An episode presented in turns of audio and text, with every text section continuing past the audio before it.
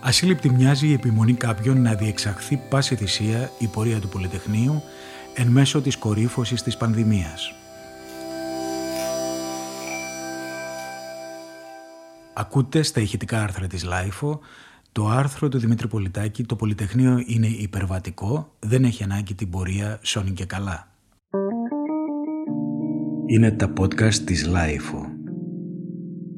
Έμοιαζε θυμοτυπική και υποτονική για πολλά χρόνια η πορεία του Πολυτεχνείου, σαν να έχει σταδιακά ενσωματωθεί στα συλλογικά ήθη και έθιμα, αποκτώντας ένα παραδοσιακό και ανώδυνο χαρακτήρα άλλης μιας εθνικής επαιτίου που δεν της ταιριάζε καθόλου.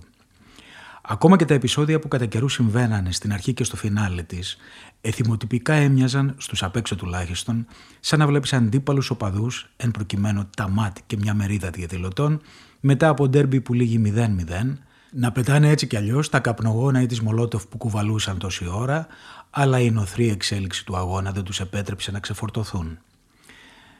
Πάνω από μια φορά μέσα στα χρόνια έχω δει ως παρατηρητής της κατάληξης της πορείας μπροστά από την Αμερικανική πρεσβεία, η οποία κοντεύει με τις διαρκείς επεκτάσεις της να φτάσει στο Λικαβιτό, να σκάει ξαφνικά εκ μέρους της αστυνομίας προληπτικό δακρυγόνο, έτσι ώστε να συμβεί και να λήξει το αναμενόμενο μπάχαλο μια ώρα αρχίτερα.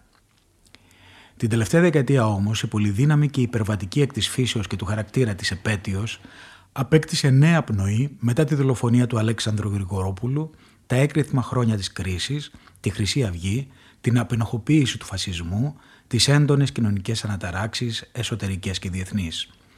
Εν μέσω μάλιστα μιας κλιμακούμενης παραφιλολογίας που είχε στόχο την υπονόμευσή της.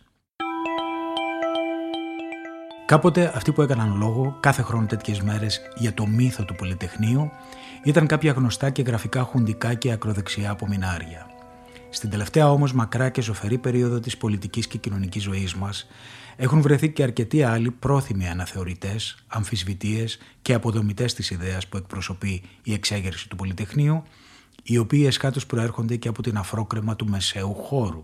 Δεδομένων όλων των παραπάνω και αρκετών άλλων που έχουν να κάνουν και με την πολιτεία αυτής της κυβέρνησης, Μπορώ να κατανοήσω εν μέρη την επιθυμία κάποιων ανθρώπων να βγουν στο δρόμο και να λυτρωθούν για λίγο, λαμβάνοντας όπως κάθε χρόνο μέρος στην πορεία του Πολυτεχνείου. Άλλο η επιθυμία όμως και άλλο η απέτηση που εκφράζουν ορισμένοι παράγοντες να μην απαγορευτεί η πορεία παρά την πρωτοφανή επιδημική κρίση που βιώνουμε αυτόν τον καιρό, εμείς και ο υπόλοιπος κόσμος και μάλιστα στην κορύφωσή της αυτές τις μέρες, με ένα σκοτεινό πέπλο να μας κοιπάζει, με τον κόσμο να κυνηγά την ουρά του κλεισμένος μέσα και με ένα κρατικό μηχανισμό που μοιάζει να έχει χάσει την μπάλα.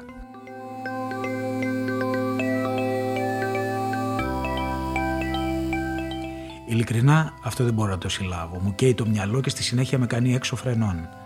Πιστεύουν δηλαδή αληθινά βαθιά μέσα τους ότι πρέπει σόν και καλά να γίνει και φέτος η πορεία ασχέτως της πανδημίας; Είναι μήπως προληπτική; Εάν ματαιωθεί μια φορά δηλαδή τι έγινε; Συνιστά κακό ιονό ή συμβιβασμό και ήττα του κινήματος; Δεν καταλαβαίνουν δηλαδή ότι αυτή η επιμονή εκλαμβάνεται ήδη και δικαίως σε μεγάλο βαθμό, όχι ως απλά παραβατική, αυτό μικρή σημασία έχει, αλλά ως αγρίως αντικοινωνική, αν όχι εγκληματική συμπεριφορά μπορούν να διανοηθούν να επιμένει για κάτι ανάλογο κάποιο αντίστοιχο ριζοσπαστικό κίνημα στην Ευρώπη ή στην Αμερική ή οπουδήποτε. Δεν καταλαβαίνουν ότι στην τρέχουσα συγκυρία μια τέτοιου είδους συμπεριφορά αποξένωσης από το κοινό αίσθημα βλάπτει εκτός των άλλων τους όποιους μακροπρόθεσμους στόχους τους ή μήπως αυτοί υποβάλλονται από τη φαντασίωση ότι η πορεία μπορεί να εξελιχθεί σε μαζική και επικών διαστάσεων διαδήλωση ευθείας αμφισβήτησης της κυβέρνησης. Η πορεία του Πολυτεχνείου μπορεί να περιμένει.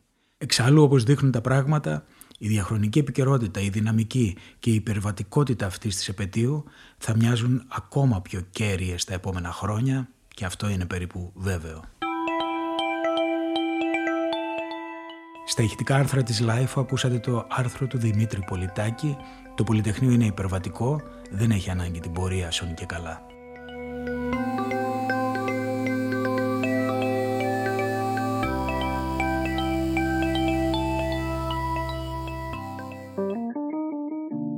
Είναι τα podcast της Lifeo.